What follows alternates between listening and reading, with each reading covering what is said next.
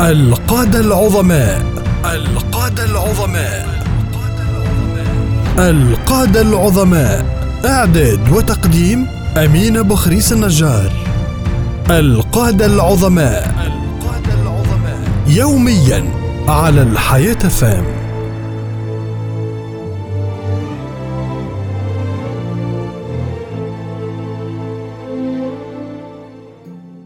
بسم الله الرحمن الرحيم. وصلاة وسلاما على أشرف المرسلين. حياكم الله مستمعين الكرام عبر إذاعة الحياة FM مؤسس الدولة الأيوبية قائد معركة حطين الشهيرة فاتح بيت المقدس القائد العظيم الناصر صلاح الدين الأيوبي. ويكنى بأبي المظفر علم عظيم من أعلام المسلمين تمثلت فيه النية الخالصة والتوكل على الله. عز وجل. حب للشهادة جهاد بارز علم وفقه تضحية وحرص على وحدة الأمة. ولد صلاح الدين في العام 530 للهجرة في قلعة تكريت بالعراق وكان أبوه واليا عليها. شب صلاح الدين وكان حسن العقيدة. كثير الذكر شديد المواظبة على صلاة الجماعة. حريصا على السنن والنوافل يقوم الليل ويحب سماع القرآن الكريم.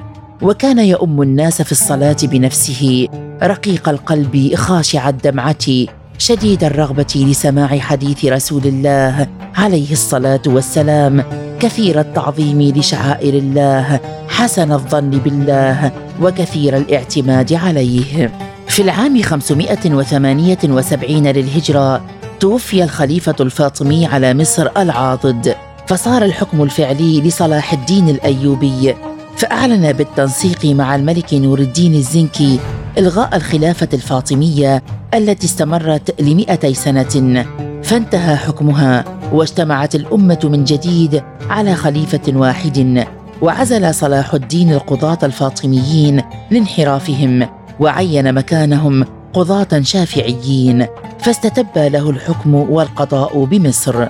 ولكن الفاطميين أرادوا الانتقام وكانت فلولهم لا تزال بقصر الخلافة فأعدوا العدة لاغتيال صلاح الدين غير أن أحد أتباعه المخلصين على علم بأمرهم وأظهر تواطؤه معهم وجعل يزود صلاح الدين بخططهم حتى إذا كان اليوم الموعود فاجأهم صلاح الدين وقتلهم عن آخرهم. وعندما توفي الملك نور الدين الزنكي انقسم آله من بعده في الشام وأعطوا البيعة لابنه الأصغر إسماعيل وكان عمره إحدى عشر سنة فبدأت الصراعات على الحكم وتشكلت دويلات واستغل النصارى ذلك وبدأوا يتحركون لاستعادة ما خسروه زمن نور الدين وضاق صلاح الدين الأيوبي بما يجري في الشام ونفذ صبره فأعلن نفسه وريثا لنور الدين الزنكي وتوجه على رأس جيشه إلى الشام وخاض صراعا مع ولاة الدويلات المنافسة له ومع النصارى الطامعين في الشام من جهة أخرى. واستمر هذا الصراع اثنا عشر سنة حتى استطاع صلاح الدين أن يوحد الشام من جديد وأقام دولة وسماها دولة الأيوبيين. كان النصارى في ذلك الوقت يسيطرون على معظم فلسطين وكان عليها القائد النصراني أرناط. وشعر أرناط هذا أن صلاح الدين يهدد الوجود النصراني في مصر والشام. فرأى أن يشغل صلاح الدين بمعركة جانبية فقرر هذا الخبيث أن يغزو مكة والمدينة المكرمة. فبنى سفنا داخل حصنه. ثم فككها إلى أجزاء رئيسية وبشكل سري نقلها إلى ميناء العقبة وأعاد تجميعها هناك وانطلق بجيشه نحو المدينة المنورة ووصلت الأخبار إلى صلاح الدين وكان منشغلا بحصار أحد الحصون فأرسل إلى أخيه العادل أن ينضم إليه وبدأت المطاردة بين الجيش وتمكن الصليبيون من دخول بر الحجاز لكن جيش المسلمين أدركهم بمنطقة حوراء ودارت معركة دامية هناك انتصر فيها المسلمون. كان صلاح الدين الأيوبي شديد البأس مواظبا على الجهاد عالي الهمة ذو هدف عال كبير.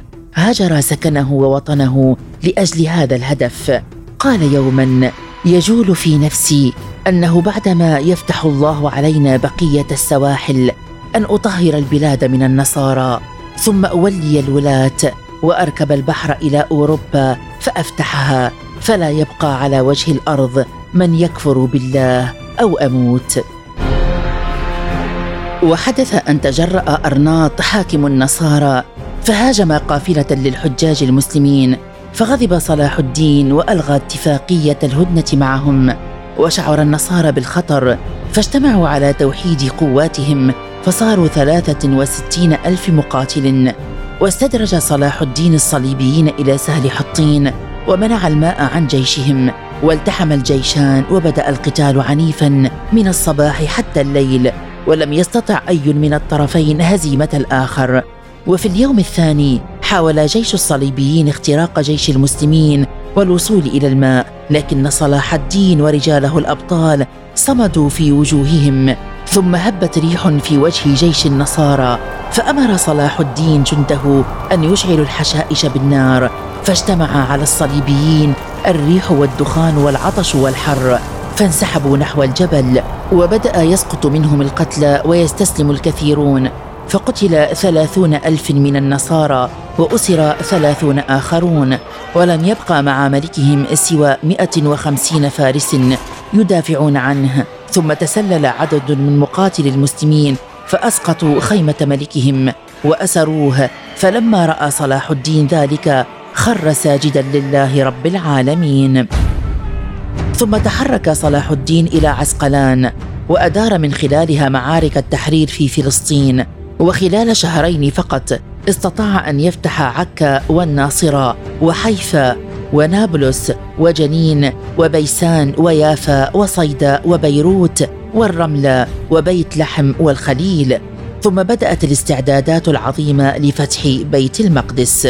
وبحلول العام خمسة وثلاثة وثمانين للهجرة تحرك صلاح الدين الأيوبي بجيشه المنتصر في معركة حطين نحو بيت المقدس فحاصرها. وقد تحصن فيها بالداخل ستون ألف مقاتل من النصارى الصليبيين.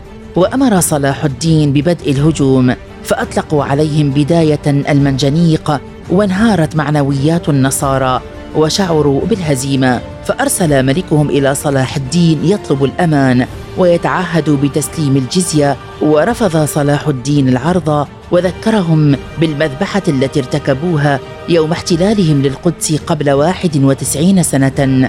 فهدد الصليبيون بقتل جميع أسرى المسلمين الذين في قبضتهم وحرق القدس بما فيها من مقدسات وأملاك. عندها استجاب صلاح الدين ووافق على أخذ الجزية مقابل خروج النصارى منها بأموالهم دون أسلحتهم وكان بالفعل ذلك. وأظهر صلاح الدين الأيوبي يومها شهامة قل وندر وجودها فحينما دخل القدس تسامح مع ضعفاء وفقراء ونساء النصارى وكان دخول الناصر صلاح الدين وجيشه إلى القدس ليلة الإسراء والمعراج وهم يهللون ويكبرون ويرفعون الأذان في المسجد الأقصى. وقام صلاح الدين بترميم قبة الصخرة وتوسعة المسجد الأقصى ووضع المنبر الذي جهزه الملك نور الدين الزنكي قبل عشرين سنة للأقصى. ورفض صلاح الدين تهديم كنيسة القيامة على طلب من بعض المسلمين انتقاما لما فعله النصارى بالأقصى ولكنه قال أقرها عمر بن الخطاب وأهدمها أنا وأقيمت أول خطبة بالأقصى وعمت الفرحة بلاد المسلمين واستمرت التهنئة بفتح بيت المقدس على يد صلاح الدين الأيوبي شهرا كاملا. ولقد حاول بعد ذلك ملك إنجلترا ريتشارد قلب الأسد ومن معه من تحالف أوروبا الاستيلاء على بيت المقدس مرة أخرى لكن صلاح الدين كان لهم بالمرصاد فطردهم وحاصر حصونهم بمدينة عكا بفلسطين حتى أجلاهم جميعا عن أرض الشام وفلسطين. كان تاريخ الناصر صلاح الدين الأيوبي حافلا بالإنجازات وعاش حياة زاهدة بسيطة في عصر امتلأ بالترف والإسراف وكان سمحا فما اذى احدا في عقيدته إلا من قاتله.